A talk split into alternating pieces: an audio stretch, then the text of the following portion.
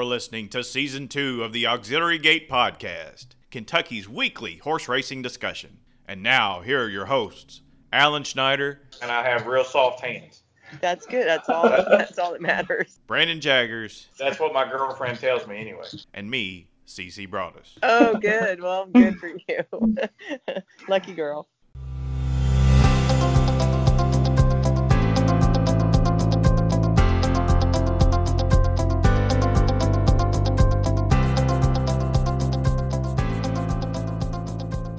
Hello, everybody, and welcome to episode sixty of the Auxiliary Gate Podcast. I'm CeCe Broadus, and I'm joined by Alan Schneider. Alan, we're just less than a week removed from the wedding of the year, the social event of the year. How are you handling, or how did you handle the nuptials of one Brandon Jaggers?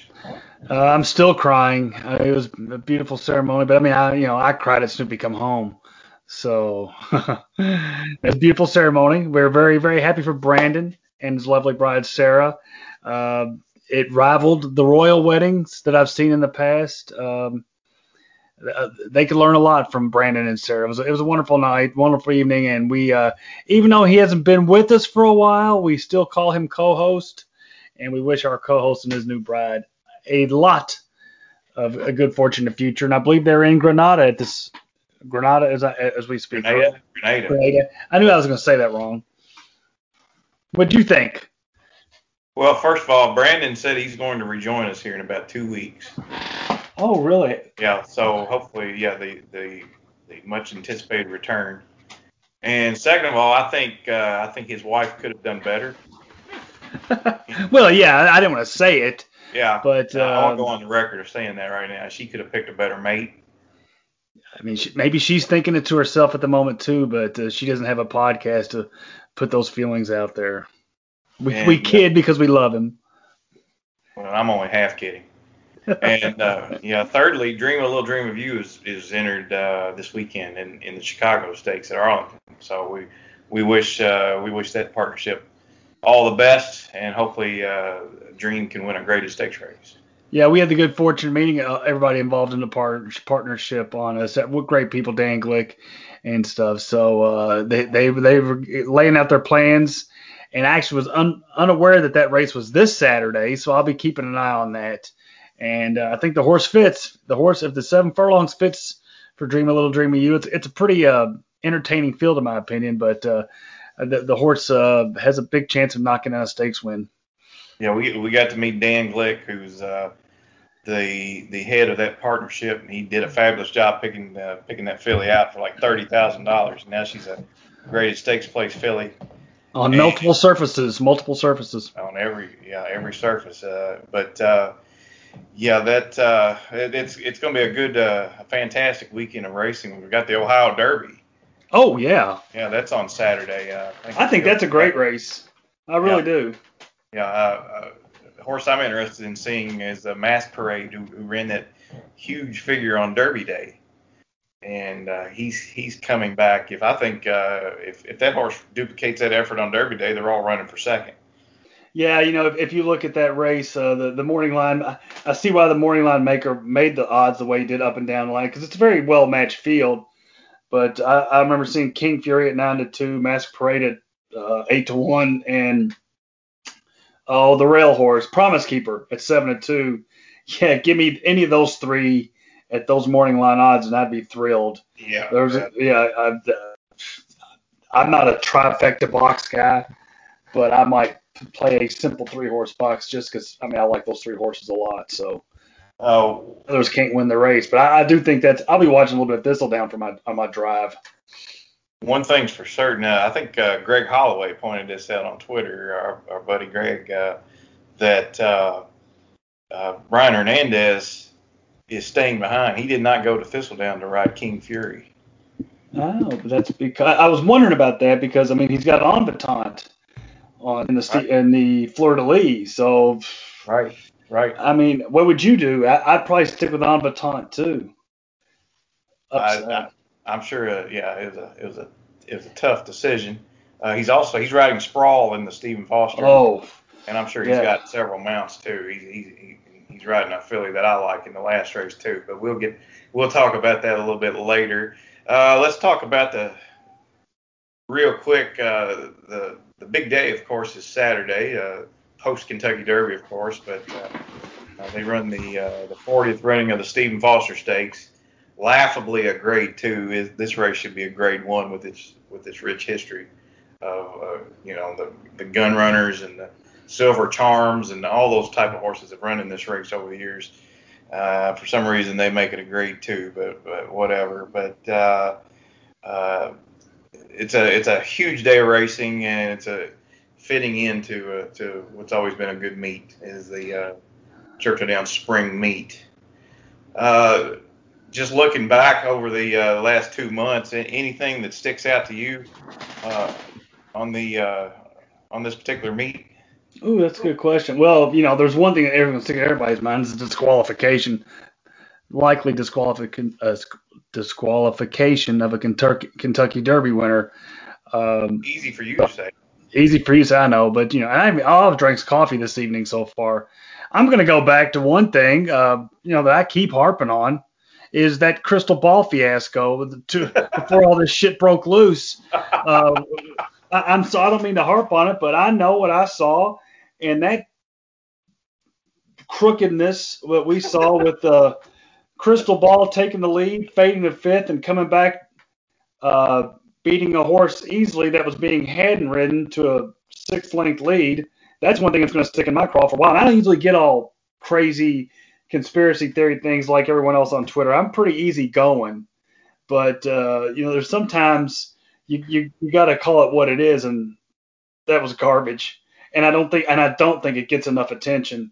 I, I think that the, the the Derby itself has almost overshadowed what we all what we all know what we saw that day. So uh, just desserts just desserts are coming for certain people, I believe, and and, and I think that's that's one minor indication in the major picture of the Derby and such. So that's off the top of my head. I hate picking a picking a negative because there's some other uh, positives I'll think about here in a moment. But that, that does stick in my craw. How about you? Well, you know, speaking of the devil, uh, uh, uh, Crystal Ball runs Saturday at Thistledown as well in the uh, two hundred fifty thousand dollars Lady Jacqueline. So it'd be interesting to see how she does. She's got a new trainer. Uh, she's under the care of uh, Rud- Rudolph Rudolph Brissett. Mm-hmm. So. Uh, I'm guessing you, you think that's a play against. Uh, you know, I don't know, but now that he's in a different trainer. I mean, I mean, I'm not going to say that. I just don't like the horse in general, but I mean, I, a trainer switch, who knows? I mean, I'm, I'm a, I, I like Rudy Brissett, so uh, am I going to play the race? No, but you know, I've screwed up anyway. I'm I'm leaving for vacation on the day of Stephen Foster, one of the one of my favorite days of the year. So what do I know anyway? I can't even plan a vacation properly. So I will not be at the Downs for a fantastic Stephen Foster card. But maybe I'll be out there for the Friday card. Let's look at you'll, it that way. But you'll be in Florida. I won't be. So yeah, but you did something right. I guess I did. So I should have went on the twenty-seventh. But uh, what, what are you going to do? You know. So anyway, any other things stick out to you? Uh, well, just the emergence of Chris Hartman is, uh, you know, the, the hot streak that he was on. I still don't think he's going to get leading trainer, but I think as of today he's won about thirteen races on uh, on the meet, which uh, he he's had a uh, just an outstanding, outstanding meet. And of course, Tyler Gaffalione has dominated the standings, kind of like we all thought. And uh, John I, Court, I, how about a little love for John Court with his. I think Ed DeRosa put on uh, Twitter the other day, John Court, if you bet every horse John Court has ridden this meet, which isn't that many, you'd be up ninety, ninety-one dollars for a two dollar bet, if I'm not mistaken. That's incredible. Yeah, something like that. That's Yeah, that's incredible. He's sixty years old, y'all. He's sixty. Yeah, and and riding like a like a thirty-year-old. So, uh-huh.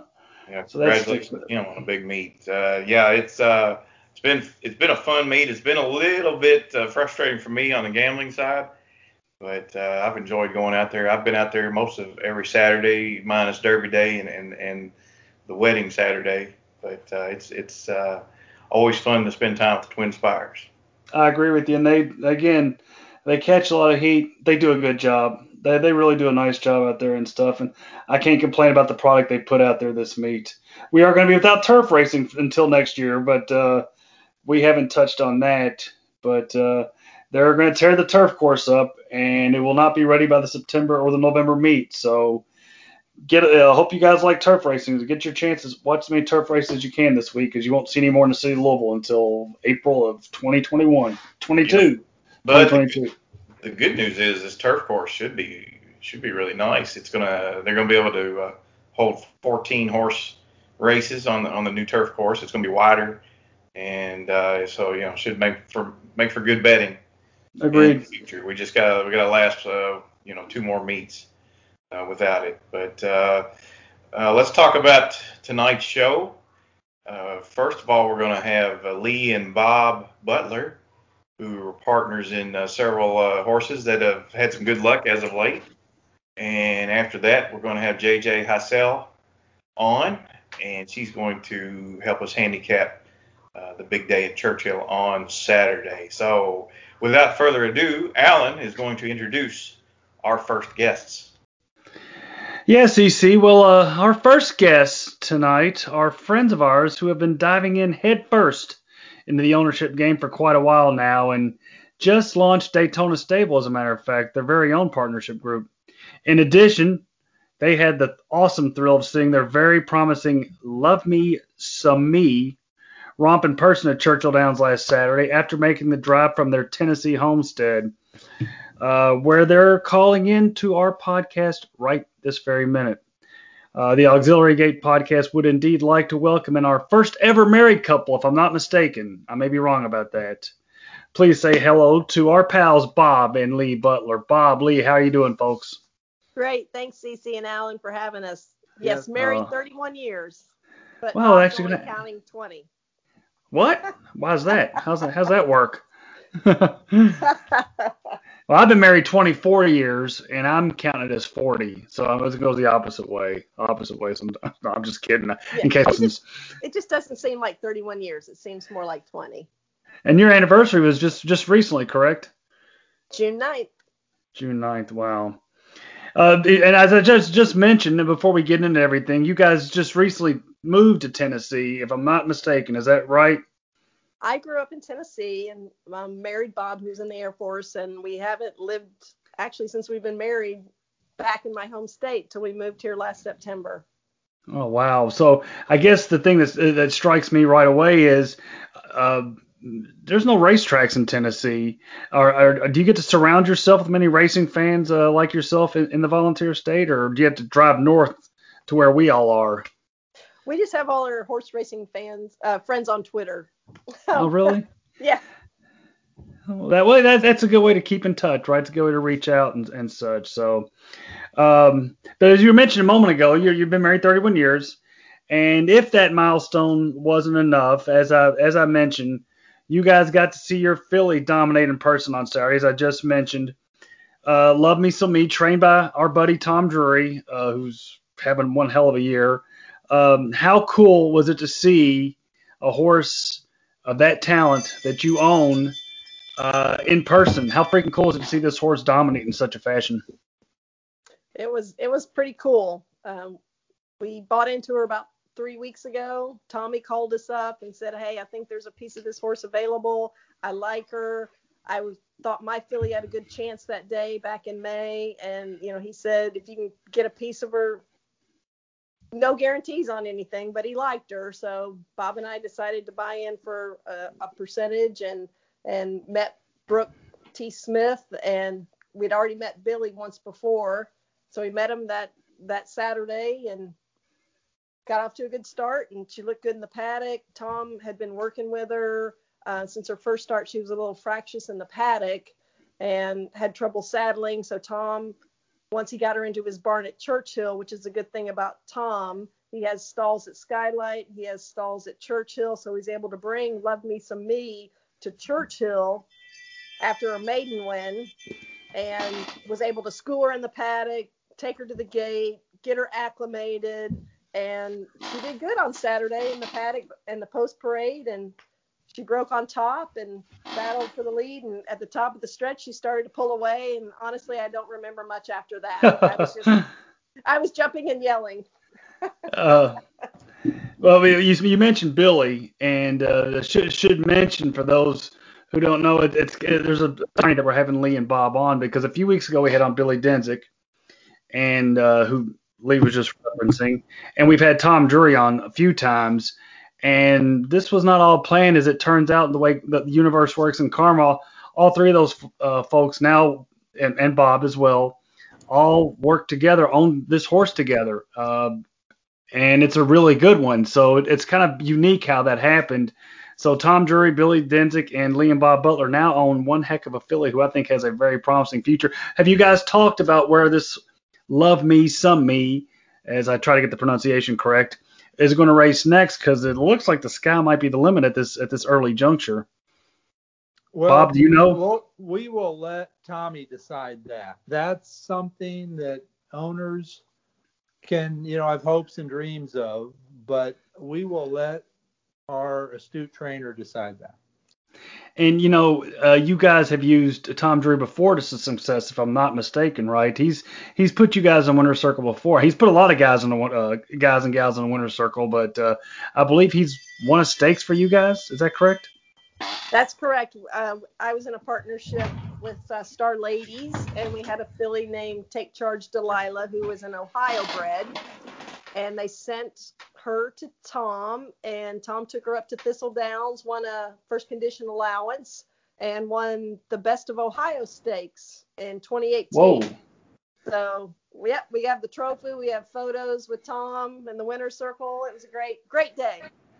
So yeah, I'm assuming you guys think as much as Tom Drury as we do then, correct? Yes, we've been waiting a few years to have a horse to send back to her, and, and our uh, Daytona Stable filly that we bought in April, we we sent to him. Uh, well, you know, we were talking about the the Best of Ohio, Lovemesomeme. Those are great thrills in racing. Is there um, what would you say has been your biggest thrill in racing to date as owners or co-owners or however you want to look at it? Is would those be at the top? Yep. Well, th- those were good, um, but Turbulent Descent had to be the best. Oh, I mean, yeah. I mean, you have Sandy to Oaks, the Hollywood Starlet, the, the Test Stakes at Saratoga, and I know you guys cover uh, Kentucky racing, so the Beaumont Stakes is no slouch. Um, and uh, so, yeah, Turbulent Descent, you know, is certainly at the at the height of that, uh, uh, what what you look for. And what, what year was that? Uh, the, uh, at my age, at my advanced age, the years start to run together for me. What year was Turbulent Descent sweeping all those stakes? Well, she would have been a two-year-old, the Hollywood Starlet, in twenty ten, and then those other three three-year-old filly stakes would, would have been twenty eleven. twenty eleven. twenty eleven. Yeah. Oh, well, wow. Keeneland and, and um, Saratoga. And, and Santa Anita. So uh, we're talking to people who've not who've won stakes races in Ohio, but I've also won graded stakes at Saratoga, uh, Santa Anita, and Keeneland. That's that's pretty impressive. That's a good way to get your feet wet in the game, isn't it? Well, we, we, we're obviously a minority partner in that horse, but uh, we were part of a great group, uh, and we really appreciated it. Well, you know, it, it actually leads me into my next thing. Uh, you guys started your own partnership here recently, correct? And uh, it's called Daytona Stable, if I'm not mistaken, and sounds like an exciting new venture. Would you like to say a little something about that? Sure. Um, as we've already been talking, we've been involved in some high-level horses, many um, partnerships at the highest levels, and now that we're back in Tennessee, we just kind of wanted to do something on our own, and we're close to Kentucky now. We can drive up for the day, as we met you guys at Churchill a few weeks ago. And we just wanted to do something on our own um, and take the qualities of the partnerships, the, par- the qualities that we liked out of those partnerships, and put them all together into one. So it's um, no markups on the horse or the purchase of the purchase price or the expenses. Uh, you're going to be a named owner on the horse. Oh. Uh, you're going to be uh, a general partner, general not partner. A limited partner. You'll have an owner's license. And it'll be a real small group. We're, I mean, it's going to be a true partnership in the sense that we will own no less than twenty percent of every horse. And this first horse we like so much, we're we're going to keep fifty percent. Um, so we only have ten percent left. She's almost all sold out. And we only buy fillies because we, the residual value in fillies, we think is tremendous. And we don't want to chase the colts.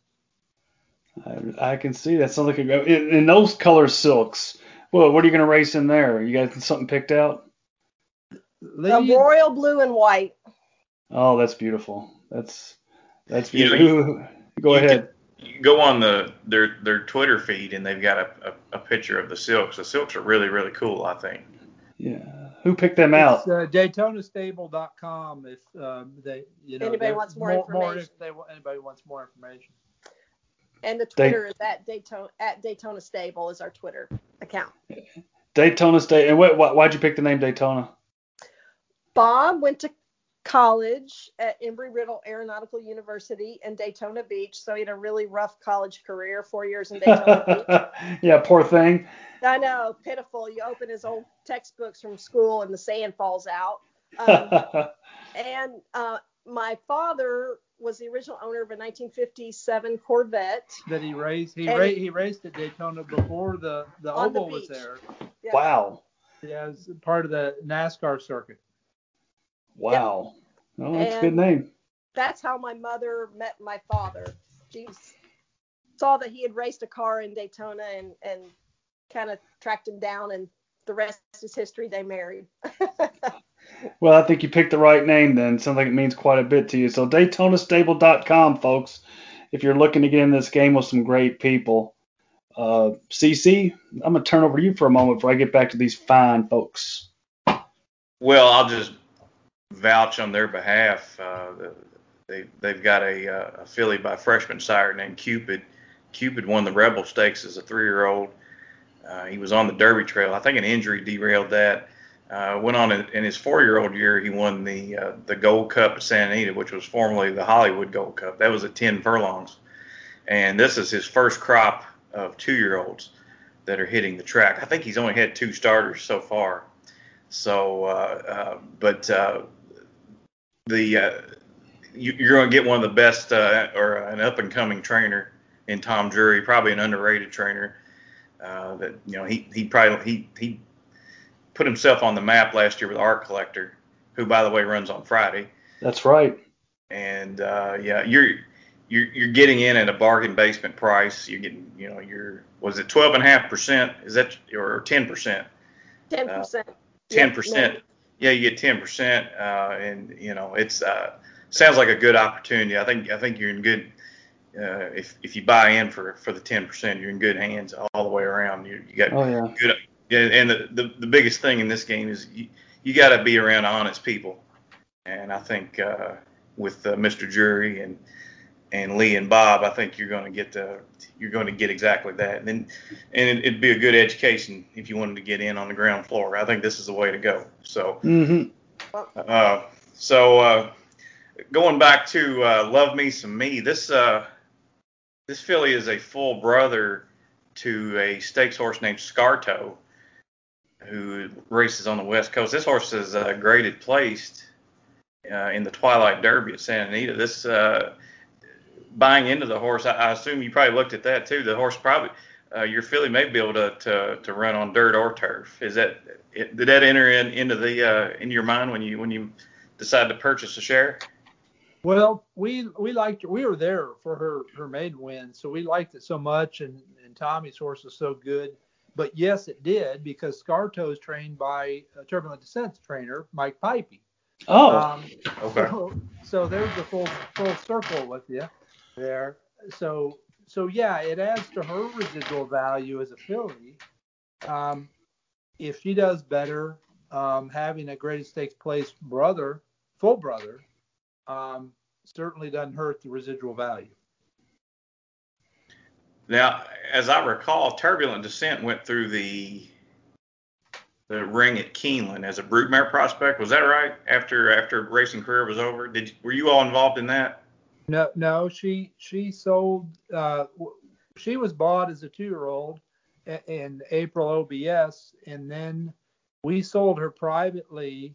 Um, To That's Coolmore, right. To Coolmore. Coolmore ran but, her through in foal to Warfront, but she R N A'd. Oh, after, but but after after we sold, after, we sold, after our, group. our group sold, we sold her right before the ballerina uh, of her four-year-old career. So we sold her in, uh, what, August or July of her four-year-old career.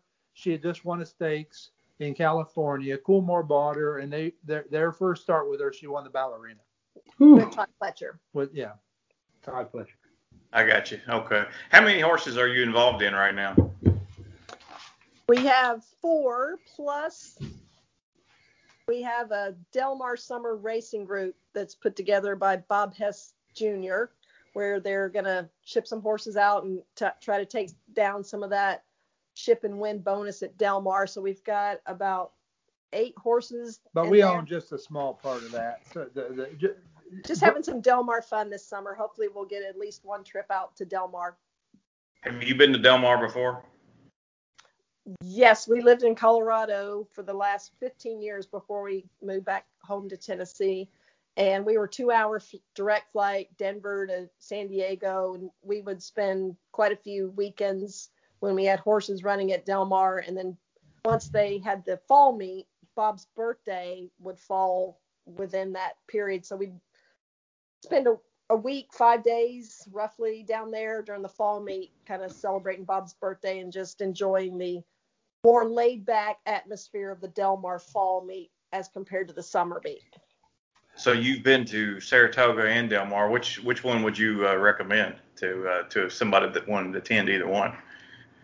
Well, that that's really tough because they run at the same time, and I think they should not run at the same time. But it, it, it depends on what you you you want in your horse racing. Uh, if you want, you know, really good weather and, and the ocean, you know, Del Mar. If if you want unbelievable racing and fans that are out of this world, like horse racing bonkers, than Saratoga. Or you could do Saratoga summer, and then now Del Mar has the fall meet, so maybe you could get have your cake and eat it too. Yes. You, all, you all should run for office because yeah. that was yes, right down the middle. I love it. Well done. Well done. So, guys, you've got a, uh, a horse in. You own part of a horse named Centrifuge that's running on Friday at Churchill uh, in partnership with Ron Paolucci and, and Duke Perry Stable. This is a, a very well-bred son of Tapit. I'm just looking at the dam. I'm guessing that Serena's cat descended from Serena Song, uh, who was a, a great filly that won the Haskell Invitational and the, I believe the Jim Beam Stakes for uh, Dwayne Lucas and, and Bob and Beverly Lewis back in the day. Uh, can you give us any insight on on how you came to acquire Centrifuge and then maybe what his chances are on Friday? I'll let Bob answer that question. Well, as far as his chances, it's a little bit of an experiment. He he ran uh, decently in that last race. He got nipped for fourth, and and he certainly has room to improve. And we feel, you know, with the Tapit line, you know, they can run on grass. And uh, but but uh, Lee's owned several horses with Ron. He's a great partner, and and he bought this horse um, at January au- at auction at a very reasonable price, and and and he was training training real good. So you know, we just bought a small piece that we don't we don't Lee doesn't own much of uh, much of him. We don't normally do colts, but this one looked interesting because he's a full to honor code, or ha- I'm sorry, a half to honor code. Oh, interesting. Okay. Nice. Yeah, I'm looking at the pedigree right now. Serena Song is the third dam. Uh, and, and then honor, uh, honor code's in the first dam. Yeah, I'm looking at that right now. Excuse me. Well, I, yeah, I'm checking that out right now. Okay, yeah. So this, yeah, this horse has got a ton of pedigree. If you can just get. Uh, Maybe get a stakes win out of this horse somewhere down the road. This, he'd be a stallion prospect, probably. That's the plan. That's the plan. Ron's plan. Yeah. Got to give credit. Got, got to give all the credit to Ron here. Okay. Uh, last thing before I turn it over to Alan. Uh, I mean, uh, any? Do you have any plans to jump into the breeding side and, you know, maybe retain a few broodmares along the way? Or is this just uh, you enjoy the racing part and just going to, you know, just uh, sell sell at the end of their career? We are, we've had our best luck with fillies due to the residual value selling to breeders. And we and we love the breeders, you know, and we wish them all well. But, boy, is that a tough business. So, no, that's not that's that's not our game. Well, very last question. Then when are you going to move to Kentucky? Because I think uh, I feel like you belong up here with us. Well, thank you for that. I've, last couple trips we've made up to Churchill, I keep telling Bob, maybe you should just buy a condo up here. Right. Could, you know, spend we could split our time. Tennessee and Kentucky, each are beautiful states, and we love them both equally. But my my heart's in Tennessee because I grew up here, and and we're enjoying the summer with lightning bugs for the first time in twenty years. So. Well, we got cicadas here. We're, we're, Two hours and four, we're two hours and forty-five minutes to Churchill, forty-five minutes to Kentucky Downs, and three fifteen to Keeneland. So we, we, we have it pretty good. And thirty minutes to downtown Nashville. If we that's that's a not a bad little gig right there, and that means we'll get to see you guys at Kentucky Downs over Labor Day weekend, right? Because I'll be there. Oh, you have an open invitation to come down. You got it. You got it. uh, once I got the Kentucky football game to get out of the way on that on that Saturday. But after that, I'm going to Kentucky Downs. I can assure you that, especially the way they're racing this year. And I, I do have one quick thing I've got to mention uh, for Bob, something I think is really cool. I guess you're part of this too, Lee, or whatever. And I want you guys to talk about what you guys do. Maybe it's just Bob. I'm not sure. When you go to a restaurant and you bring in new racing fans, when you ask to get the racing on T V, could you explain what I'm talking about here? I think this is so awesome. Well, it's really Lee's doing, but I'll explain it. We every time we're out to lunch or dinner and racing is on, and we're in an establishment that has T Vs on. Say like a sports bar. We right. ask for T V G or Fox Sports two or both or whatever is showing the horse racing to be put on, and then we make we make small bets, and it's frequently like a dollar bet. It's not a big bet, okay? Um, for like Belmont or, or Gulfstream or whatever it is, and. uh And we bet for our waiter or and, waitress. Or waitress, and it goes on top of their tip. They can't lose. They, they, they, there's no losing here. So if if our bet wins, it goes on top of their tip, and uh, and then before you know it, all the the, the the staff finds out. Everybody's rooting. Everybody's watching the T V, and, and then all the patrons are watching, and, and they're all rooting for the waiter. Um, it's a lot of fun. It, it's it's it's so little money. Uh, it's it's a good way to get people into the game potentially. And it just excites people. It's just it's it's a really cool idea, and I think I'm going to adopt that. I'm going to spread your goodwill in the horse racing game up north here in the Bluegrass. I think that's a fantastic idea. I love it. I love it. You're going to try that with me, C C. Gonna, next time we go out, next time we go to Bungalow Joe's, we'll try that. All right, C C. I have to pick a winner first. Yeah, well, we'll have to, you'll have to, does the waiter pick or do you pick? How does that work? We, we pick, and we generally start really easy. You know, we'll okay. pick we'll pick a horse that's like, you know, almost for sure to finish in the money and bet it to show, but we'll pay them like it's, you know, even though it only paid two twenty, we'll pay it like it, you know, they earned the whole two twenty. Um, and then, uh, in but then then you know, if they win three in a row, we'll we'll frequently. Uh, Then we'll we'll put them on the spot and say, okay, do you want to parlay now? Now we're going to take some of your winnings if you want to keep betting. Um, and, and and and we've only had one waiter out of literally how many years we've been doing this? A long time. Tens of tens of waiters. The, the, one one guy goes, no, I'll take my winnings. Cashing out. Yeah, he cashed out. Yeah. But most That's... of them, most of them parlay. And then we'll go back to the restaurant, like the sports bar, like a couple weeks later, and the, the waitress, they're like, oh, we remember you guys. Get, yeah, like I want to wait on them. I want to wait on them. Yeah, that's a great idea. I love it. I love it. Uh, I'm, I am. I'm going to try that, C C. I think some of the people at the places that I uh, frequent would probably appreciate that. So I love that idea. Well, guys, thanks for uh, being on with us. Uh, we wish you the best of luck with Love Me. Love me one more time. Love me some me, right? Love me. Best of luck with uh, her, him, whichever. Her, I'm, her. I get really bad with that stuff. CeCe will tell you. And Daytona Stable again. If you if guys are interested uh, in getting into a great partnership, Daytona Stables uh, for these guys sounds like the way to go. And uh, best of luck with Centrifuge. And we and, so appreciate you guys being on. And the name of that filly with uh, Daytona is Miss Matchmaker. Miss Matchmaker. You can't miss that out. You can't miss that. Follow her. Follow her. Yeah. Well, again, guys, thank you so much for being on. Thanks, and uh, good luck. Yeah, no problem. Good uh, good luck this Friday with Centrifuge and beyond. Thank you. We appreciate it. Sure thing. All right. That was our good friends Lee and Bob Butler. See them uh, hopefully in a stakes race soon or a really uh, high-profile lounge race. So we wish them all the best of luck on Friday with Centrifuge. But now we turn our attentions to Churchill Downs' closing day, the day of the Stephen Foster handicap, or excuse me, I, it's not a handicap anymore. I believe it's a stakes, and uh, the Fleur de Lis. And to discuss those events and uh, the, the sporting undercard stakes, we've got our friend J J Heisel back, and uh, J J is on the line with us. Are you there? I'm here, guys. Good to talk with you. All right, J J, great to have you. And uh, the the meet is drawing to a close, and I asked this uh, to, of Alan earlier. Uh, anything uh, anything memorable outside of the uh, the obvious, uh, the uh, the potential D Q of uh, Medina Spirit. Uh, anything else stick out to you? Uh, any highlights or lowlights of the meet? Well, the, the the one day that we had the two no contests will always no. stand out in my memory. That, that was bizarre.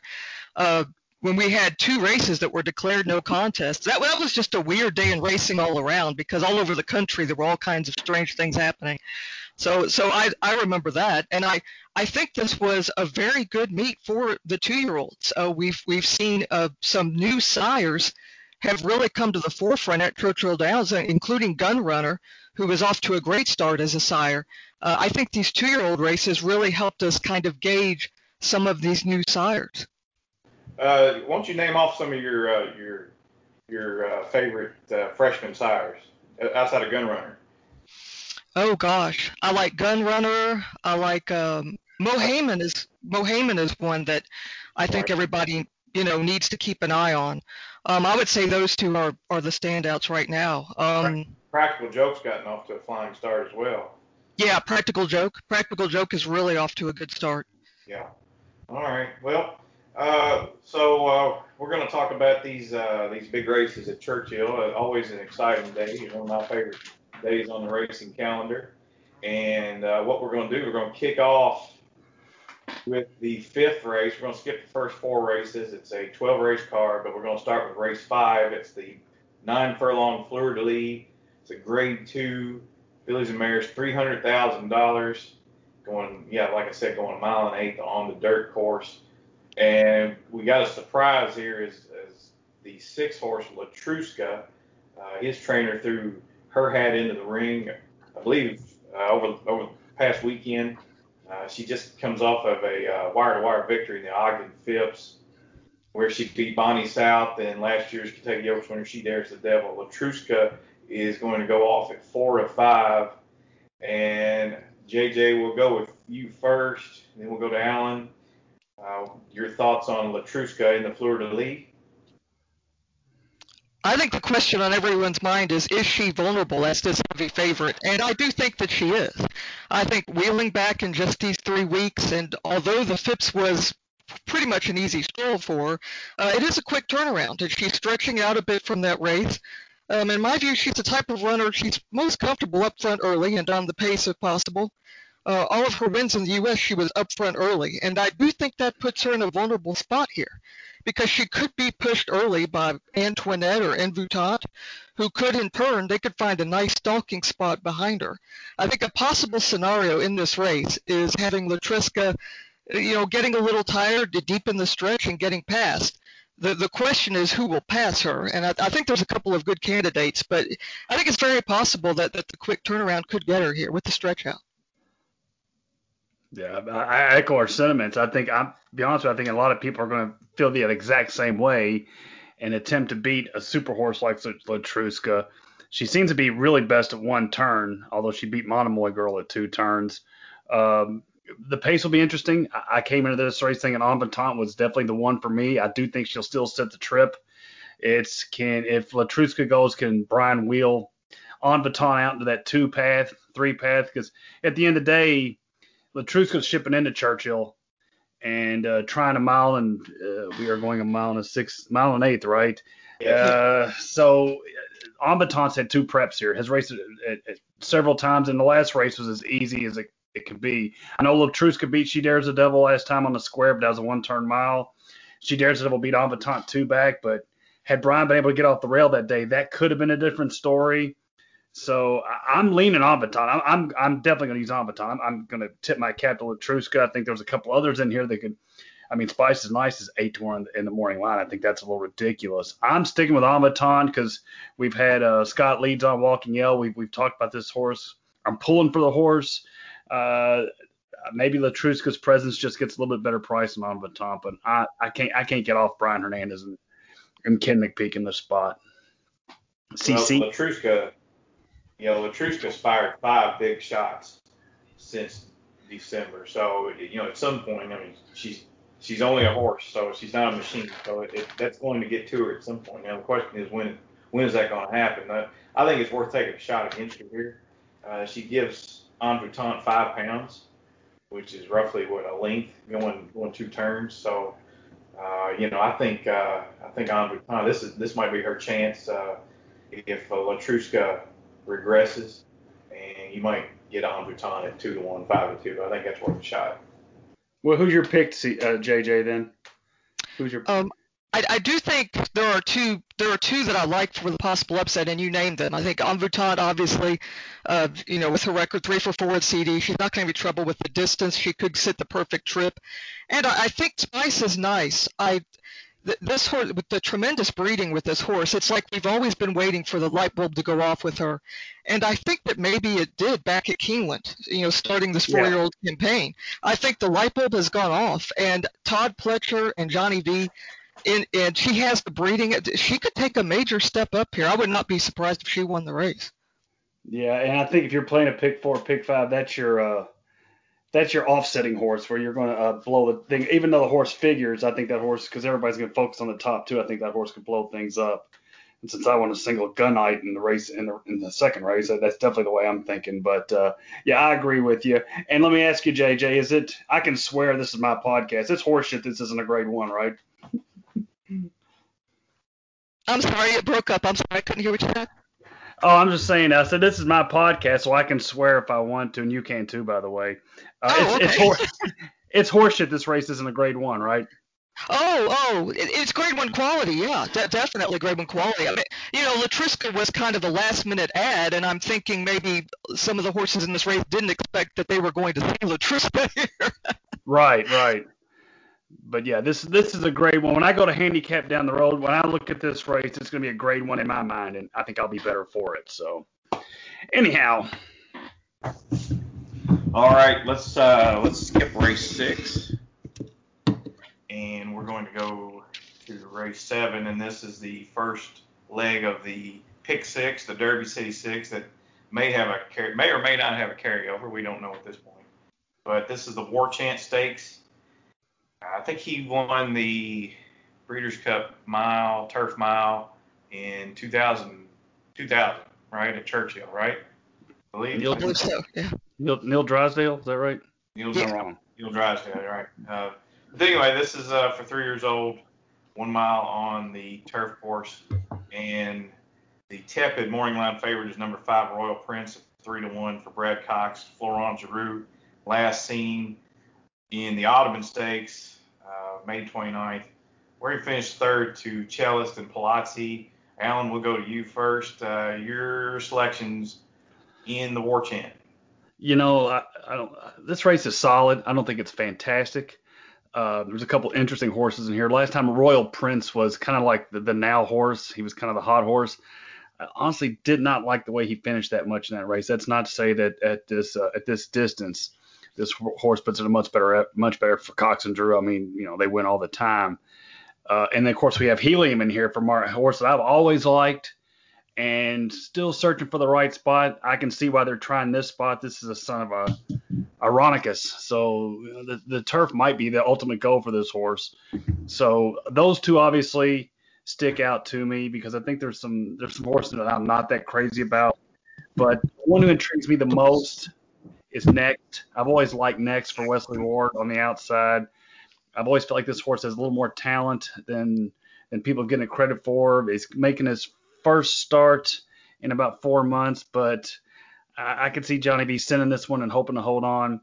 I, I can't say that I love next in this spot because the two I previously mentioned are, are too scary to say, hey, single next, but I'll give this one a bit of a nod in here. And again, there's a couple of in here I don't really care for, so give me next for Wesley Ward.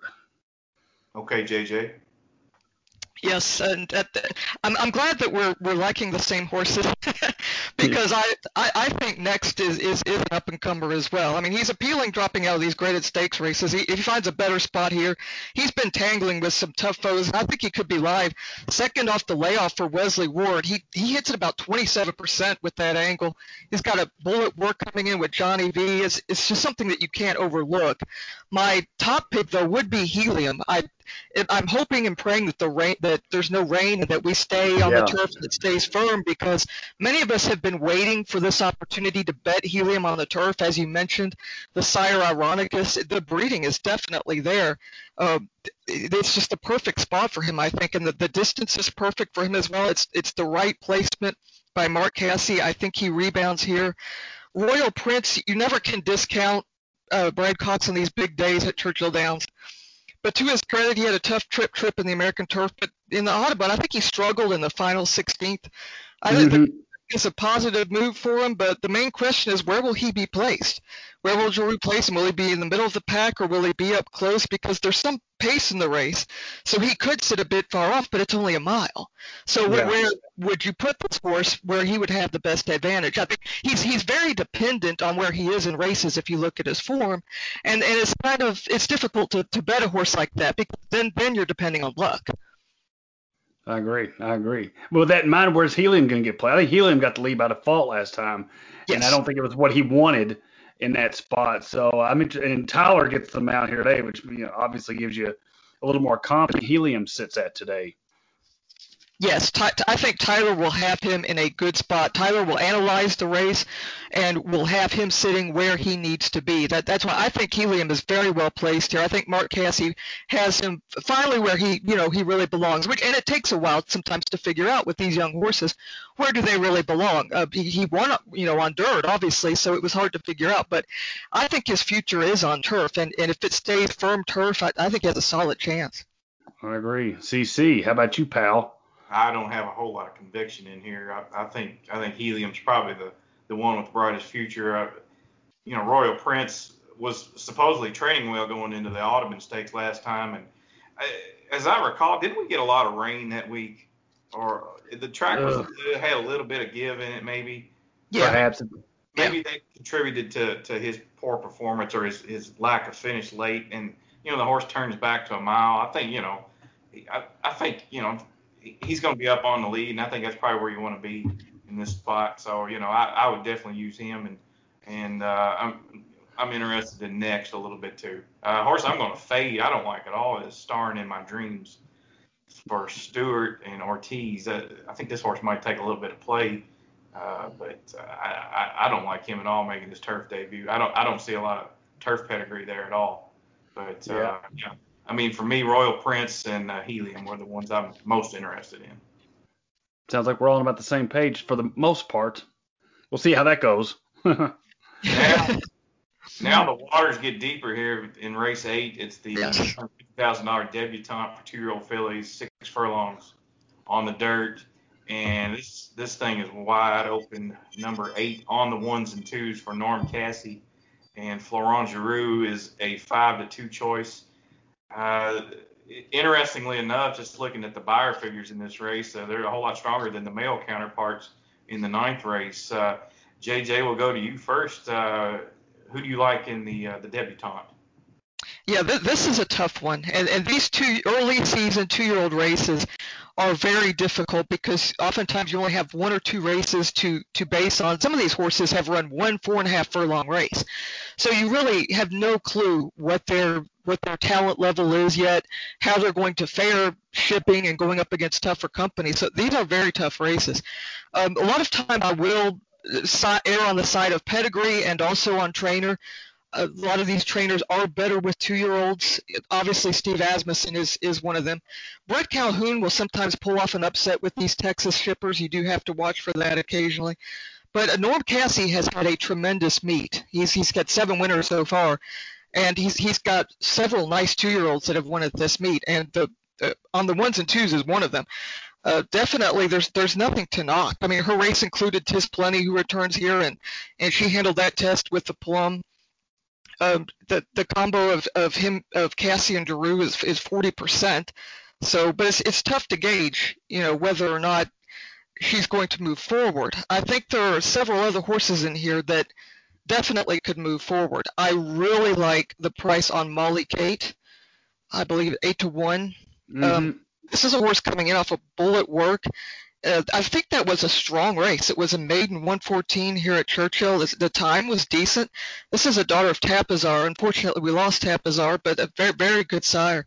Um, I, I think this is a horse that will be overlooked, and if she doesn't win, I think she could hit the board. Um, at those odds, it's very difficult to overlook. Then you have Behave Virginia, who probably had the most eye-catching win of the group, just just drew off. It's rare that you see a two-year-old filly draw off like that at five and a half furlongs, just simply one one with ease. So Behave Virginia, if she's if she's solid odds, Uh, could be a, a definite challenge to the favorite. And then, of course, you have the Asmussens. What what do you do with the Asmussens? I'm a I'm a huge Gunrunner fan. I, I think Gunrunner is going to have uh, tremendous tremendous runners, and he's got Wicked Halo here. One on a muddy track though, so it's difficult to predict. Will she transfer the form to a, a fast track if that's what we get? It, it was, you know, a gate to wire kind of easy win at a lower level. But I, I do think with the breeding and with Asmussen uh, and Jose Ortiz aboard, I, I think that's one to look at. And tis, tis plenty, you know, she, she's got a chance. I think that's one to hit the board as well. But I'd, I would definitely consider Molly Kate if you're playing exotics in this race. Uh, John Ennis has had uh, one heck of a two-year-old season, too, just like Norm Cassie has. And uh, I have learned to start paying more attention to him. yeah. That's on me. That's on me. We all we all try to learn from our mistakes. That's one I've made this year. Um, I am going to lean in this spot to uh, Tis Plenty, and I'll tell you why. Uh, well, first off, obviously, I know Asmussen's had a bit of a cold meet, particularly with the two-year-olds by his standards. And uh, this horse, what I like with this horse, he had had his, had had to get the uh, to get used to the trip race.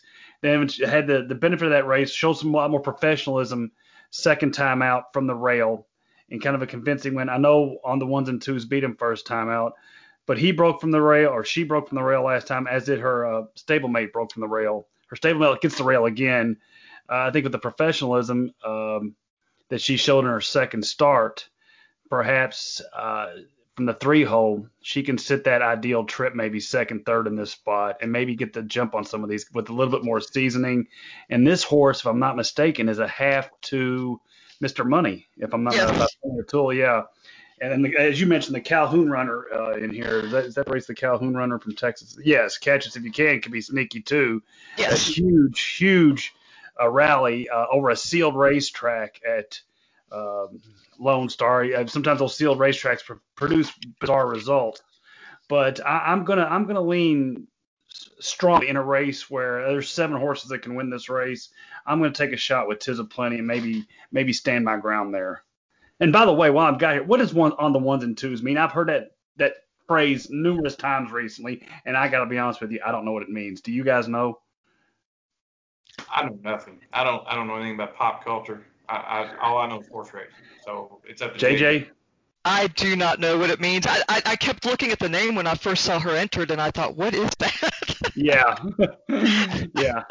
I just keep hearing it. There's got to be something to it, but you know, I'm old and decrepit, so maybe somebody can enlighten me on social media or in my everyday life. But anyway, CeCe, your turn, pal. I'm. I was trying to Google it, but I. I I don't even know how to do it.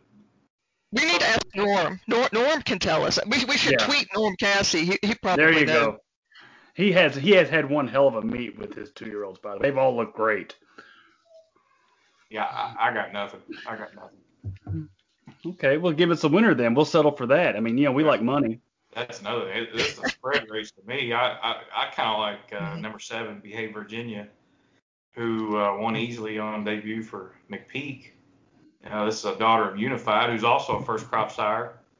And, uh, you know, she she did it the right way. Usually, uh, if McPeak can get a first-time starter to win, that means they, they usually have some talent. So I, I have a feeling they might like this one. I, one thing we need to talk about, we, we, we alluded to this earlier before J J came on, uh, Brian Hernandez gave up the mount on King Fury in the Ohio Derby to ride Churchill today, or on mm. Saturday, I mean. So that's something to maybe keep an eye on. And here he is. He shows up here for McPeak mm-hmm.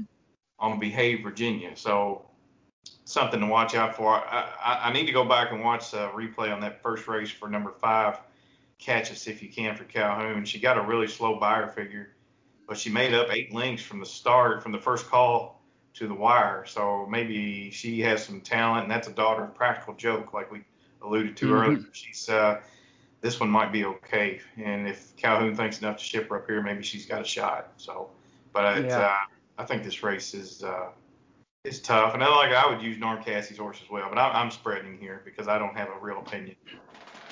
Uh, okay, uh, go ahead. Oh, I just say okay. It's a lot of different opinions in this race, and I, I don't care for the four, nine, and ten in here, the, the the outsiders. But outside of that, the other seven, you could throw them in a hat. You never know, but uh, we'll see how these two-year-olds do on Saturday.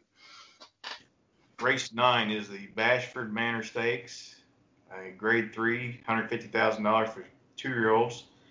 And six furlongs on the on the dirt, just like the, the debutante stakes.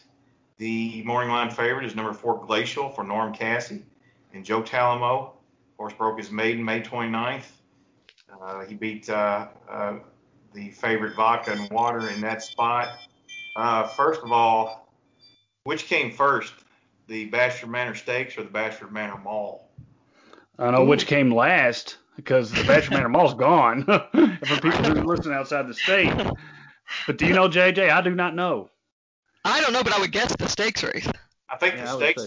Yeah, the stakes is really old. It's like ninety, ninety years old or something like that. But Bash, the Mall had a had my favorite Arby's in the world. And when when you go there, it had the best roast beef sandwich ever. It was just so. Yes. Good. Yes, and it was across from the Allied Sporting Goods and the Target. Yeah, yeah. That's exactly yeah. right. Yeah, that was a cool. And, mall. If the people living outside of Louisville, I mean, that, that area was that was hopping back in the day. Mm-hmm. And right. That was uh, Showcase Cinemas were like the the main uh, movie theater in our city, and then you know, the Toy Tiger was out there too. If you're if you are my age, I don't know if you ever went to the Toy Tiger, J J, but you go see a Poison cover band or a Dokken cover band, and it was it got kind of wild in there and stuff. But uh, um, alas, those days are long gone. I've never lived in Louisville, but I saw I saw a lot of movies at Showcase Cinemas down the street from, yes, from the mall. That's but anyway, we digress. All right, so uh, Alan, we'll go to you first. And who do you like in the Bashford Manor? Well, you know, this is where I trust J J's opinion more than mine. She's the pedigree expert. She knows a lot more about the babies and sees the works. So I'm interested to hear what she says, uh, but I always am. That said, in here, I'm, I am going to take uh, Mister Norm Cassie in this spot. Uh, I, I like Glacial. I like the I like what Glacial showed. We, we were on Glacial last time. We we did pretty well with Glacial, as I recall, first time out. But watching that race live in real time and going back and seeing it later that day confirmed kind of what I thought in that day. The horse broke it a little bit slow mm-hmm. and uh, actually kind of rushed up from the inside a little bit. And put a ho- put a, a horse away that had run twice prior to that. Just shook just shook that horse off at the top of the stretch. It showed me a lot. You look at the early pace figures there, ninety-five, ninety-seven. Um, they, they kind of the same as some other horses in here. But again, this horse did break kind of flat-footed and rushed up. So it, it shows me a lot more. I think this horse could go to the front if they wanted to. And I think from the I, even though the horse came out of the three hole, hole last time, I felt like she it felt like she was on the rail. Today she gets the four hole. I think she can do a lot of different things from that, from that, um, or he can do a lot of different things from that spot. So I do like Glacial quite a bit in here, but I know J J likes the Gunrunner babies, and I like the other Gunrunner horse in here too for Asmussen, a Red Run. Uh, you know, this horse did it the right way, going five furlongs first time out. Pat, uh, won easily. The Gunrunners, I know the Gunrunners are going to get better as they stretch out. I know they are. So those are the two for me in here is Glacial and a Red Run. Go ahead, J J. Yes, I, I, I'm having that dilemma as well because Red, Red Run is my top pick, I have to say, but it's with hesitation. Uh, I, I really like like Red Run because that was a very professional win. Uh, he didn't have this easy gate to the wire stroll in the park. Mm-hmm. He was hampered by an outside post. He was wide, three wide on an off track, and he still won impressively. Uh, wh- one thing we have to remember about these gun runners that, that Asmussen has, they ran on off track, so we don't know how they will transform if we get a fast track. But I, I think that they will be okay. I, I just think, like you said, the, the gun runners are, are going to be very classy. But you, you have the problem now of, I, I heard an interview today with Norm, and he was talking about Glacial. And now I'm a little concerned because Norm Cassie is very high on Glacial. He says out of all the two-year-olds that he's had win at this, this meet, he said Glacial but by far has, has impressed him the most. He said that Glacial came back to the barn like he hadn't even run a race. Right. And said that in the mornings he has been training spectacularly. I, I think they have very high expectations for Glacial. So that concerns me. I, I would not leave Glacial off your tickets. It's unfortunate them being the favorite, but sometimes you just you can't go against the favorite or, or you'll lose. Um, right. I think Double Thunder has, you know, one of the higher buyer speed figures in this field. It was a four and a half heat out of Monmouth, but it's, it's Pletcher and Velasquez, and, and you're thinking, well, if I leave Pletcher and Velasquez off a ticket, I'm going to feel really idiotic. So that, mm-hmm. that's a horse that I'm looking at. I'm wondering, what what is Pletcher doing here bringing this horse to this race? I'm intrigued by Double Thunder, even though that was only a four and a half furlong race. And I think that a horse, I don't have him in the win spot, but I think I think a horse that you would want to consider for Superfectus is uh is Whistle While You Mow. I have trouble saying his name. I love that. I love that. Whistle While You Mow. I know I'm going to get it right. I, I've, I've said it wrong to my friends many times. He was the first winner for Mohayman, which I've mentioned.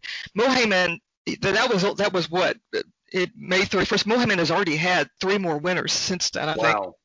Um, This was a great race. If you get a chance to watch the, the replay, it's on the Prairie Meadows website. It was a dead heat, and this horse fought. He refused to lose.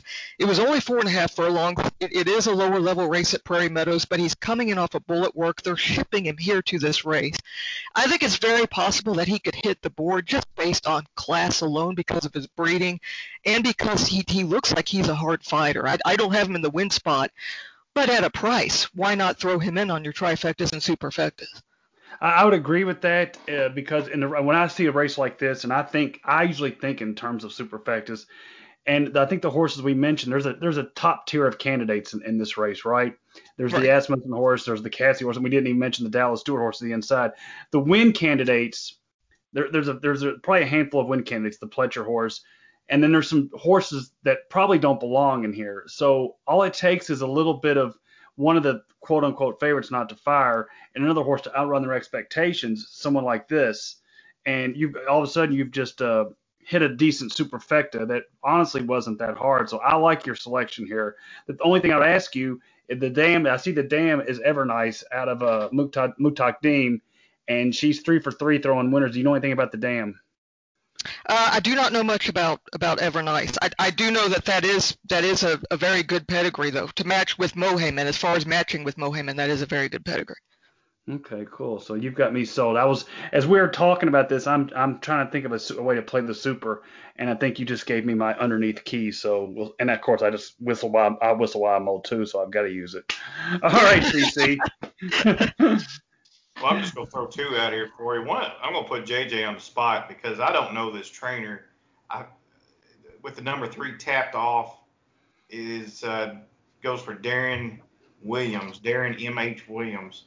I, I did. I tried to find out who this guy is, and he's had a few starters at Churchill so far, but the only Darren Williams I found is is a trainer in New, Me- uh, New Zealand. Hmm. And... Hmm. I think he may be a, a relatively top trainer down there, but I'm not one hundred percent sure. And, you know, this horse on debut ran fairly well. He got uh, he got jostled around a little bit going into the turn and then uh, took the lead, probably made the lead too soon, and two horses caught him at the end, actually held on for second. But uh, I think this horse might be okay. I, you know, he may not win, but uh, he earned a, a a strong buyer figure, uh, uh, you know, relative to the others in here. I, I, I'm going to give this horse a shot. Tapiture's a good, good sire. He only paid twelve thousand dollars for this horse, but uh, Uh, J J, do you know anything about this trainer, Darren Williams? Uh, I do not. I, I, I thought that I had seen his name at Turfway, but I can't be positive about that. I, I thought I had seen that, but I, I can't be positive. But he's had he's had three starts here at Churchill. Yeah. So maybe he's an assistant that just went on his own or something for a trainer that we all know. I, I don't know. I, but I, I have seen the name recently. I could not find anything on Google other than that interview on YouTube, and I don't I don't know if it's the same guy or not. Uh, but uh, Is he anyway. one of the one that Darren's that was married on Be- on Bewitched? Is he one of those? Well, there were two Darrens on there. See, there you go. There you go with pop culture again. I, I, I can't know. help it. I, I'm old, but go ahead. Uh, and then, yeah, Tapped Off. I'm, I'm going to use that one. I'm probably going to going to use that one in, in the pick four. And then number two, Lansdowne. Uh, something to keep an eye on. I do believe is, is Gunite running earlier on the card Saturday. Yes. Race two. Yes, Gunite. Lansdowne, you know, he, he showed a lot of speed. He uh, he beat Gunite, so you want to watch what Gunite does on Saturday. And then Roger McQueen was an expensive son of Unified at the Ocala sale, and Roger McQueen is also running Saturday at Arlington. Oh, really? So, yeah. So you know, watch those five. two races. Uh, yeah, he, he's eight to five morning line for Ravelli. So uh, keep an eye on those two horses. If if they run okay, I think you might want to include Lansdowne, who, you know, when Dallas wins first time out, it's usually a, a starter with uh, some potential. So, uh, yeah, and then you, you all covered the others, but uh, I, I would just keep an eye on those two. Let me Lansdowne ask J J. Is half brother of, of Midnight Lucky. I'm sorry. Oh, yeah, you're right. Yes, I'm sorry. Yeah, yeah, you're right. Go ahead. Yeah, I was just going to say Lansdowne is a half-brother of uh, Midnight Lucky, which you might remember. Uh, was she one of the Humana Distaff? Yes. yes. Very, yes. very talented, very talented horse. She finished second in, in the in the Oaks. She was one of the favorites in the Kentucky Oaks. Yeah. I don't know if she finished second, but she was she was well thought of.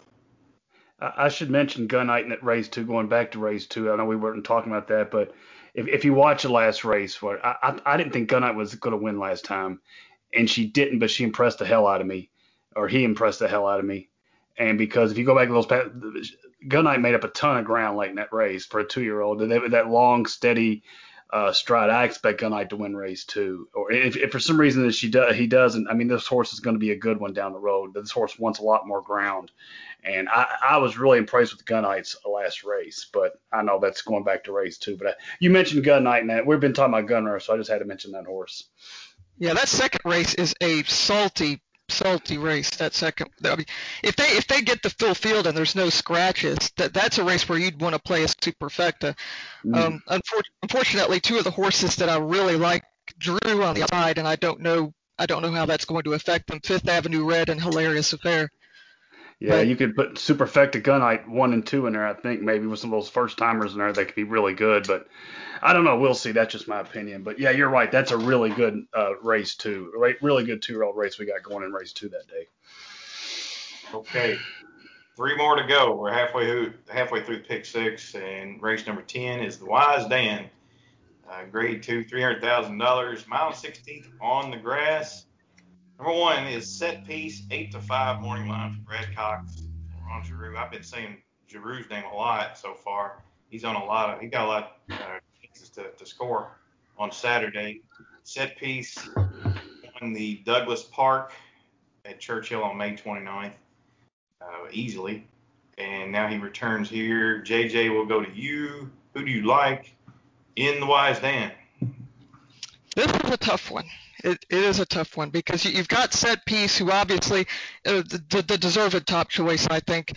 Uh, just just a Jedmont standout. He's won two in a row at Churchill with turf turf rated good, but obviously he's beaten top quality co- competition. He's three or four overall at Churchill. He is a closer, often a late closer, coming from an inside post. So I'm wondering how Drew will handle his placement Uh, in this race, whether or not he will be, he will still be coming from so far back, or maybe from a little bit closer up. But I, I don't think it will matter. Obviously, he's he is one of the main main contenders, and you just can't discount him in this race. Uh, there's Kentucky Ghost is an exotics pick for me, not in the win spot, but I would I would look at Kentucky Ghost for the exotics. Uh, let me, let me look at my notes. Field Pass, Field Pass found himself on the pace early in the Man of War, and he he just couldn't hold on. I think the cut, cut back in distance will help that. Um, had that wire to wire win in Audubon last at in the Audubon last year, and I'm I'm wondering if if they might try to pull something similar off with with that with Field Pass. Might might have might go back to that that early pace. Hmm. Yeah. Um. First off, she, she mentioned one of the horses there. I, I'm on Set Piece. I, I, I think Set Piece is a a really, really nice horse. And if you go back and you, I mentioned this last time Set Piece ran and won. The turf races, they wait longer with Set Piece on the on the uh, on the all weather surfaces. That's why you see that the late pace figures are one oh seven for all her late on the on the uh, synthetics. And then when they go on the turf, it's like they know they've got to get the horse going further, so they get faster, so they can get her going quicker. So or him quicker, they make the move earlier. That's why the second call numbers are the highest in their Brisnet pace fig. So I think you see them go earlier with this horse on the turf, and I think it pays off. They'll have to here because there may be a, a bit of a pace issue in here because some like it Hot Brown's in the race. Right. I think Set Piece is probably a better horse, but the, there, again, you never know. Pace can be a great equalizer. I'm going to lean to Set Piece. But J J mentioned one of the horses I really like in here to blow this thing up. And there's another one in here, too, and they just came out of the same race, and that's Kentucky Goes to one and In Love at twenty to one. And Kentucky Goes ran down in, in Love in what was a almost a stakes quality allowance race last time. Yeah. Love got a great trip that day, but she was close. He was close to, closer to the pace he wanted to by default. You always got to watch him. Horses go to the front by default when they kind of have to to make a move. I think that's what happened in Love this time, last time. In Love's race at Keeneland last year was a fantastic race where she just blew the doors off him down the stretch. That's the way she, that horse would prefer to run. So I see Set Piece in here as a horse can be really tough to beat, as well as someone like a Hot Brown. But those two horses I just mentioned, In Love and Kentucky Ghost, as J J also mentioned with Kentucky Ghost, they came out of the same race. Mm-hmm. They're both twenty to one in the morning line, and that has me salivating, to be honest. But from a superfecta standpoint, right. Uh, two I would definitely keep an eye on in here. C C?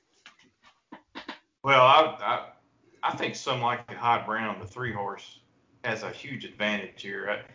I, uh, just looking at his two races this year, he ran the Maker's Mark Mile, and fought through a really incredible pace, twenty-two and two, forty-five and three, had nothing left to offer uh, going a mile.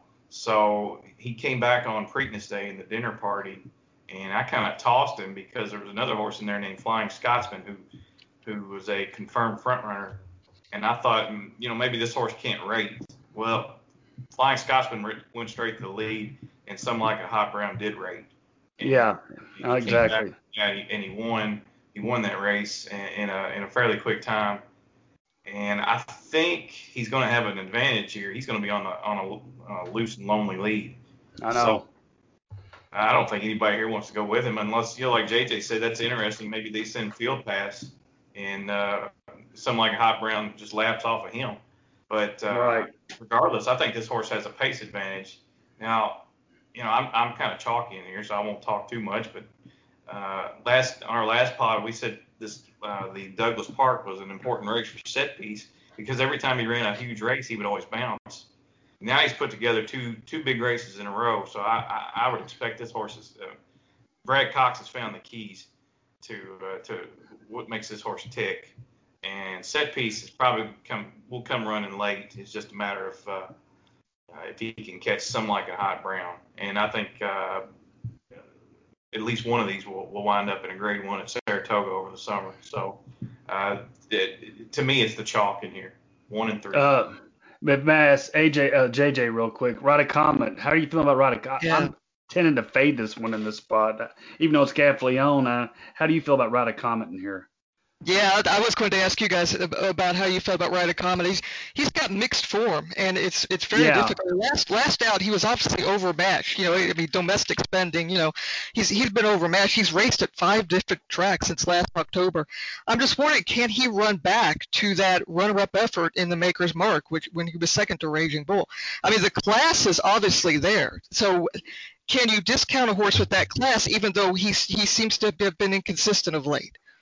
Yeah, and if you're going to take a closer in a spot like this where the pace could be a scenario, I mean, yeah, I would rather side with Set Piece than I would right. Ride a Comet. But uh, and then the distance, too, may not be right up Ride a Comet's alley as well. So, you know, I'm, I'm willing to put leave that one off the top line. The way I kind of see this race, how I like to play, as we just mentioned, you have set piece, really good closer, and then you have someone like at Hot Brown who may have a pace advantage.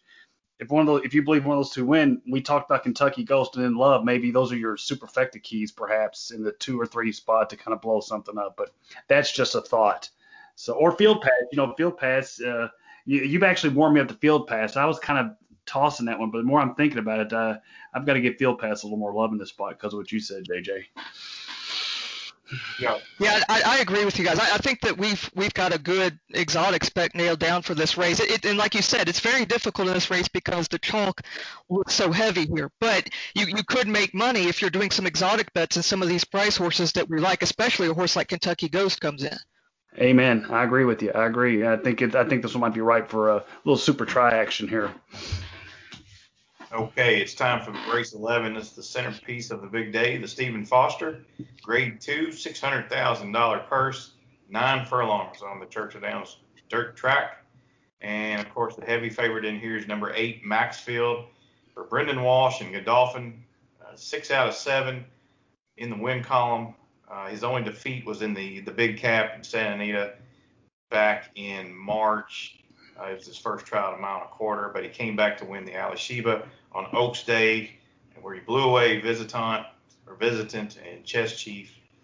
Uh, Alan, we'll start out with you. Who do you like in the Stephen Foster? I feel like I should defer. This is the, the centerpiece of the race. I think I've, we should defer to our guest. I, I'm, I'm going to let J J go first here. After you, ma'am. Oh, wow. Okay. Well, I'm like the Fleur de Lis. I, I do think we have a, a very tough-to-beat favorite here who's go, going to be very tough to beat and probably not very vulnerable. Uh, Maxfield, what a specimen. I mean, this son of street sense, he's just a picture of athleticism. When you see him in the morning at Keeneland training, uh, you know that that's, that's Maxfield. Just absolute yeah. standout. Um, well, what is there to knock about him? I mean, he's three for three at C D. As you mentioned, his only loss in his career. I think it's interesting. His only loss was at a mile and a quarter. Uh, most of his best races have been in a mile and a sixteenth, but I honestly don't think this distance matters. I don't think it's going to be any detriment for him. Um, I, I think it's not a question of flaws with Maxfield because I really can't find any in this race. I think it's a matter of, do you think any of these other horses can actually step up? Have they improved enough to where they're going to overtake Maxfield? And it, in looking at the field, I, I do like Chess Chief. I, I do. I think he's a definitely oh. a candidate to hit the board. Um, I I think Maxfield has beaten him handily twice, so that, that's a deferment. But he would need a big step forward. But I, but I think he's gaining on him. And I think talking with Dallas, I, I heard another interview with Dallas. He is extremely happy to have Johnny V aboard. And I, I just think that this horse could be one who could make a step up. I I think another one to watch is Necker Island. Um, this team of of Chris Hartman and, and Mitchell Merle. Um, Mitchell Merle, by the way, has the best hashtag on racing Twitter. If you've ever seen it, it says, Bet Mitch, Get Rich. Um, which I love that hashtag because they have been winning lights out at Churchill. And this is a horse that I have always thought had a lot of a lot of promise. Uh, he was he was well placed here, th- third off the layoff, coming in off an optional claim and wing. He has the back class, and you know Maxfield had his number last year, but I think looking at him growing at, at, into a four-year-old, I, I think that he could make the move up, and if he doesn't win, definitely a candidate to hit the board. Um, Silver Dust is he's a Tapit. And he shows that he's a Tapit. If anyone he follows does. Horse, yeah, you know, Tapits are very, I call them eccentric fellows and, and ladies. Uh, he has a lot of trouble with gait. He had to be scratched before the Blaine because of his gait issues. Uh, I think he's very inconsistent. Um, I just, I, I don't, I don't like him here for the win spot. Um, I think he's very competitive, but he's just too tough to predict. You just don't know what he's going to do. Uh, Warrior's Charge. He was very slow at the start, and he had a very bad break in the Steve Sexton mile. And that was really a shame because we really would have liked to have seen what he'd done in that race going a mile. Uh, the question that leaves for him is the distance. He's, he looks like a front-running type who needs to lead. And I think they were on the right track, sending him there to go a mile. Um, I see him as a pace factor here. I don't have him uh, in the win spot. And I think Visitant, who who ran well as the pace factor in, in the Alishiba and held on for a second, but will James Graham have him in a stalking spot with Warrior's Charge in here? Or yeah. could the tactics change? You, you don't know what the tactics are going to be with Visitant. Um, I, I think he would need a big step forward to beat Maxfield. And out of the Alishiba, I would take Chess Chief over Visitant to make the step forward. But uh, very thorough. That's why I deferred to you, J J. Very impressive. And you're right. Maxfield is a specimen. I mean, if you, anybody's ever seen the horse with that Godolphin blue on his back, the horse looked like a picture of a racehorse that you'd want. Uh, looks yeah. like a tank. Um, I'm going to do something stupid here because, as you said, Maxfield, there's no flaws. The, the mile and a quarter race in California was the only flaw. And, of course, mile and a quarter races sometimes produce one-pace results. I think that's kind of what happened there. The, the thing about Maxfield that's so impressive, she the horse isn't uh, a quote-unquote closer like people think she is. There, there's a little tractability to this horse. But if the pace says, hey, we need to be lay fairly close, they lay fairly close, and they just kick on, the late pace figs would, would uh, bear that out. I mean, there's I see seven career starts, six career uh, triple-digit uh, closing figs. Uh, that's huge. I don't think the mile and eighth is going to bother the horse. I'm going to take a chance in here to try to maybe, maybe, maybe Maxfield gets going too late. Maybe Sprawl with uh, for our buddy Tom Drury and Brian Hernandez. Maybe they get the jump. Maybe they sit the trip when Warriors charge. Maybe starts to back up. But Sprawl kind of got in a bit of a claustrophobic uh, effort last time. I, I feel like the horse never got the opportunity to really get running in that in that blanket finish uh, about a month ago. Maybe with the field a little more spread out this time, Brian's able to get her outside. Get him outside, maybe get first run on Maxfield. It's it's a stretch. It's a stretch because I think Maxfield still could run all these down. But I'm going to take Sprawl to upset Maxfield and was probably a silly pick, but at ten or eleven to one, I'll give it a shot. But uh, I, I do believe Maxfield's by far and away the one to, to beat here. And I should give a nod to South Bend, too. South Bend got completely eliminated in their last race. And uh, but the pace factor may may work against South Bend. And if you take a look at these Bristnet figs at the mile and eighth distance at Churchill this meet, I think they've had I think I read forty-one starters at a mile and eighth, and the average uh, how am I going to say this? The winner was always less than a length uh, uh, at any point in the race. The up you, at the mile and eighth distance, what I'm saying is you want to be up close. That's another reason I went to Sprawl. So. Uh, it is amazing how pace dictates the mile and eighth races at Churchill. So anyway, I've talked too long. CeCe, you're up. I'll just make it short and sweet. They can't hold a candle to Maxfield. On his best day, he's three, three, four lengths, five lengths better than, than the best person here. Uh, the, the only way he loses is if he bounces off the big effort. He he had a he ran a, a monster thoroughgraph on February thirteenth in the stakes down there. Then he, they shipped him to Santa Anita fairly quick, and he did bounce. Uh, with some time off, he came back, and and and he matched. He paired up that big figure on Oaks Day, and that that type of figure is a Breeders' Cup Classic type of figure. So th- th- this horse has bigger fish to fry, but uh, yeah, I, Maxfield's going to win this. Uh, maybe South Bend to pick up the pieces. Although I think everybody in the world saw that stretch run in his last start, and his price might be a little bit depressed. Uh, it might be a little bit depressed relative to his actual chances, but maybe maybe South Bend to uh, pick up the pieces for second, third, or fourth. And you know, to me, that this uh, I'm hopeful for Sprawl. I'll be rooting for Sprawl because of uh, Tommy Drury, but uh, and you know, he's his uh, his best race uh, at Churchill May ninth, that that that would that would probably get second here behind Maxfield. So uh, yeah, give me Maxfield over uh, South Bend and Sprawl. Uh, the point I was trying to make a moment ago that I didn't elucidate very well. At, at, there's been forty races at the nine furlong distance at Churchill. Let's meet on the dirt. The average at the first call, the winner's average behind length was zero point eight lengths. At the second call, it's zero point seven lengths. Now, I'm not saying Maxfield cannot overcome something like that by any stretch of imagination, but it is something to keep in mind that uh, at the nine furlong races, being up on the pace has proven to be a winning formula at Churchill. It may not be just for this race, but any nine furlong race, the remainder of the meet. I mean, uh, apparently for whatever reason, they don't make up ground at nine furlongs. And we saw it in the Kentucky Derby, the mile and a quarter, right? Mm-hmm. Uh, the four, the top four horses did not make yep. up any ground on each other. And we've seen a couple mile and a quarter races this meet where, you know, just one, you get on the lead and, and they can't catch you. So just just one thing out there. Maybe if, if you like Maxfield, maybe you want to put a pace horse there with them in the underneath spot. So just something to keep in mind. All right, one more to go. That is the twelfth race. It's the one mile Teppan, one hundred fifty thousand dollars, three-year-old fillies, one mile on the grass course. The tepid favorite in the Teppan is number eight, Colby's Heart, Brian Lynch, and Javier Castellano. And Colby's Heart comes in off of a fifth-place finish in the Soaring Softly at Belmont. They ship her in here. Blinkers come off. Uh, Alan, you finish it off. Who do you like in the Teppan? This is the hardest damn race of the card. I don't know. Um, that said, you know, um, I see eight or nine in the race.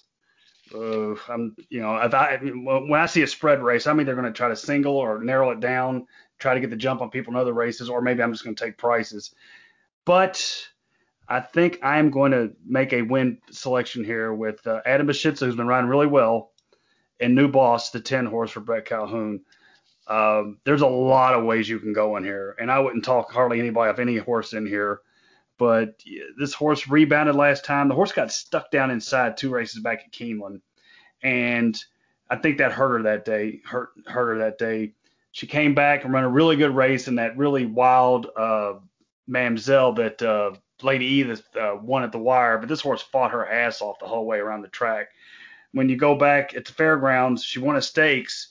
Bit of a slow time, bit of a slow pace. But uh, her final times, her final figs rate with anybody in this race here, uh, even at the two-turn distance. So I'm going to take a shot, and I could talk about the other ten horses forever, but I'm not going to. It'd take me forever.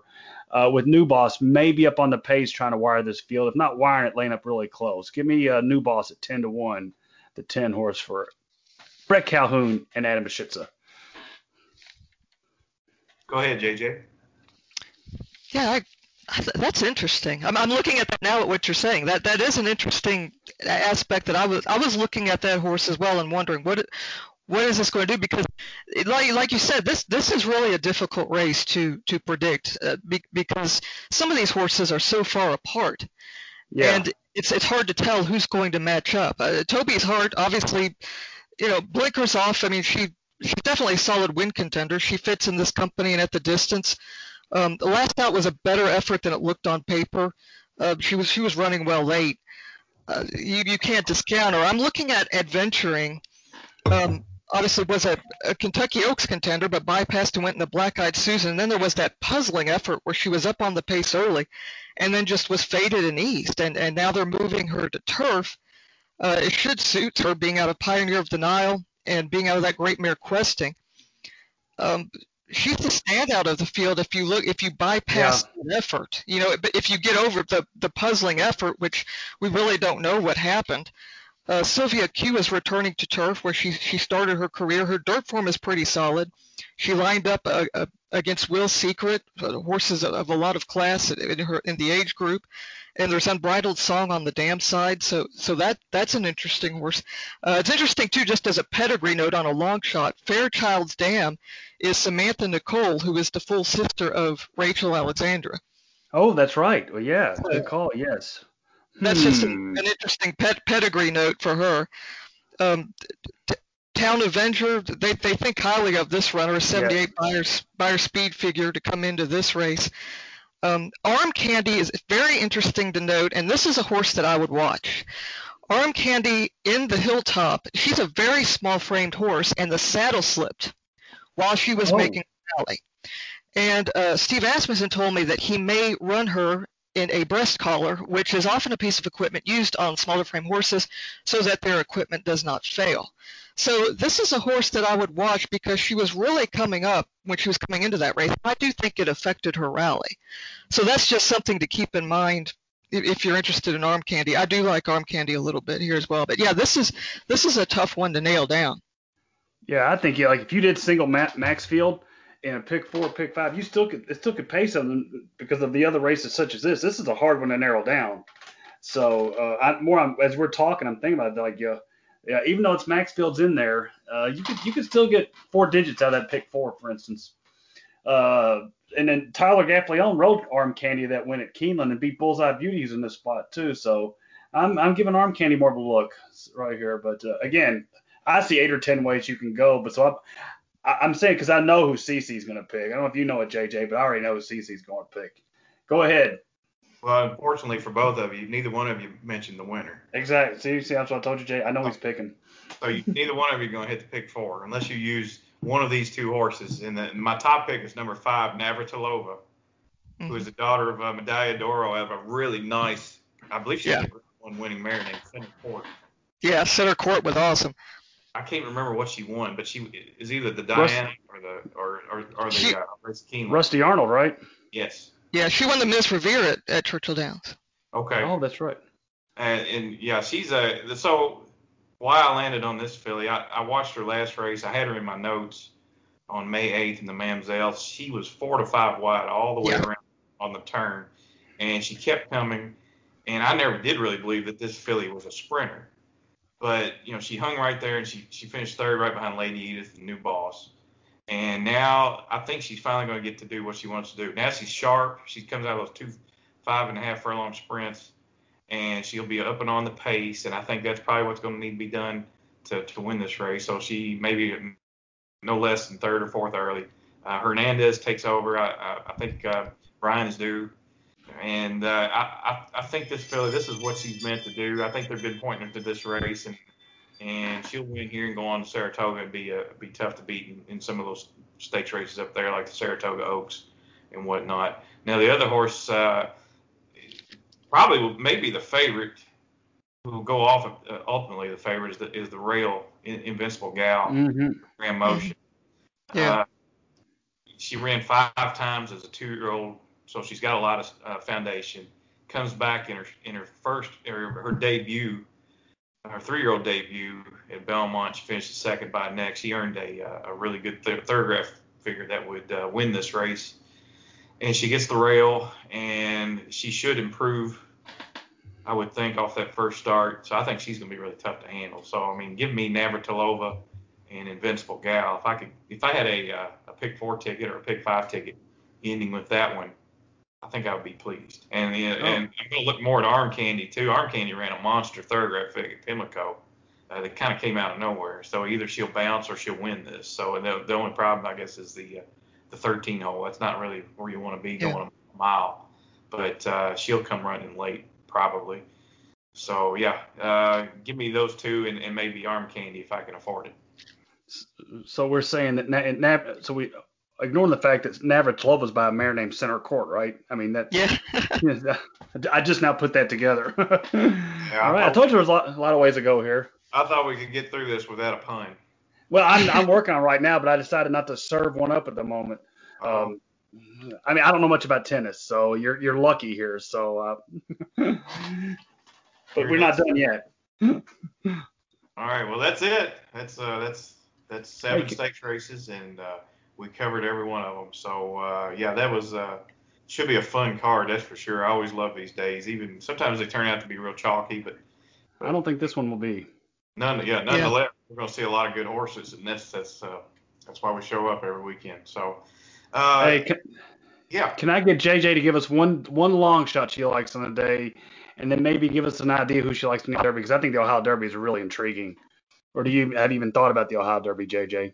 Oh, I have not looked at the Ohio Derby. I have to do a disclaimer. I have not looked at it yet. So. Okay, I'll do it for you. Go ahead. But, um, I, I would I would look at, if you're looking for some long shots to bet, I, I would look at that salty second uh, second race with the two-year-olds. I know Goodnight will probably come back and, and, and do very well, but but there's some, some interesting horses in this race.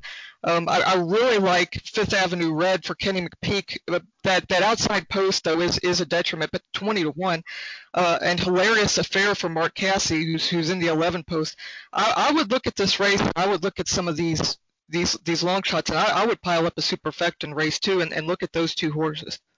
Okay, I, yeah, that, I've, and I see Hilarious Affair is uh, by practical joke out of a Parisian Affair. I see what they did there. That's clever, and I like that. So um, yeah, I'm going to pay attention to that now. All right. Do you have a long and shot? Are, There are actually two. Oh, I'm sorry. I'm sorry. No, there are actually, I just wanted to mention that there are two half-brothers. A Play Action Pass in race two and Absolute Chaos in race one are half-brothers. Okay. So really? That. That's good to know, man. That's good to know. And that, that uh, Play Action Pass is Robert Medina, I think. And I, they must, this work must be a little bit live. Must be working on the morning. I think it's filed to one in the morning line. So something I'm going to keep an eye on right there. But, of course, I'll be traveling to Florida, so I'll be keeping an eye in my car on this stuff. So while you guys are enjoying yourselves at, at Churchill Downs, I'll be navigating the pine trees in Alabama and stuff. So I hope you have fun while, while you're out there and such. Think of me. All right. Uh, one last thing for J J. Just got a question for you. What What do you think uh, we'll hear anything on the uh, Medina Spirit D Q? I think it will be it will be a while. It, I, I would predict it will be a while before we'll, we'll hear anything substantive. We're going to hear things that are through the process, but as far as something really, really substantial, I, I think it's going to be a while. This is a significant legal battle that is going to to take a long time. I, I mean, we are talking some serious legal things that will be will be going through months and months. Wow. Yeah, I, I don't doubt it. I don't doubt it. See, I, I was thinking that the, the D Q was just that, that was uh, I mean that was a sure thing, and then the legal battle would, would, would take forever. But you're saying that you know this, you saying months or, or, or like a year from now, or, or you know, I think it will be months. Yeah, I, I think it will be months because I, I, I can see Bob is, is pulling out all the stops with, with his legal team, and he's going through all the venues, and, and I think he's he's going to try to, to do as much as he can to delay it, to, to see what he can get done in the legal process. So I, I do think it will be months before anything substantive. Now that's just based on you know what I've heard. It, it, they could take action quicker, but it, it's not up to Churchill Downs. Remember, it's up to the to the commission to. to deal with the D Q. Churchill Downs doesn't doesn't designate that. Right. I thought maybe something would come out on the twentieth. They had a meeting on June twenty-second, and nothing nothing came of it that I know of. Uh, so right. yeah. Okay. All right. Well, uh, that's all for now. We we're very very thankful that J J joined us. Uh, it, it's always a pleasure to to hear here uh, talk about the ponies, and uh, hopefully uh, hopefully you took some notes uh, and. As soon as Churchill closes, Ellis Park opens on yes. June twenty-seventh. So uh, yeah, I'm I'm going to try my best to, to slip down there, maybe one or one or two weekends at least.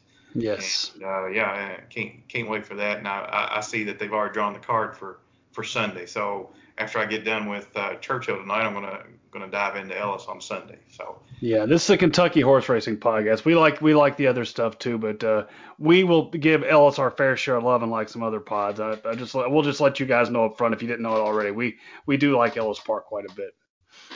All right, so that's all I have on behalf of J J Hysel and Alan Schneider, and of course Brandon Jaggers, who's in Grenada, of all places. Of all places. I'm reminding you that gambling money ain't got no home.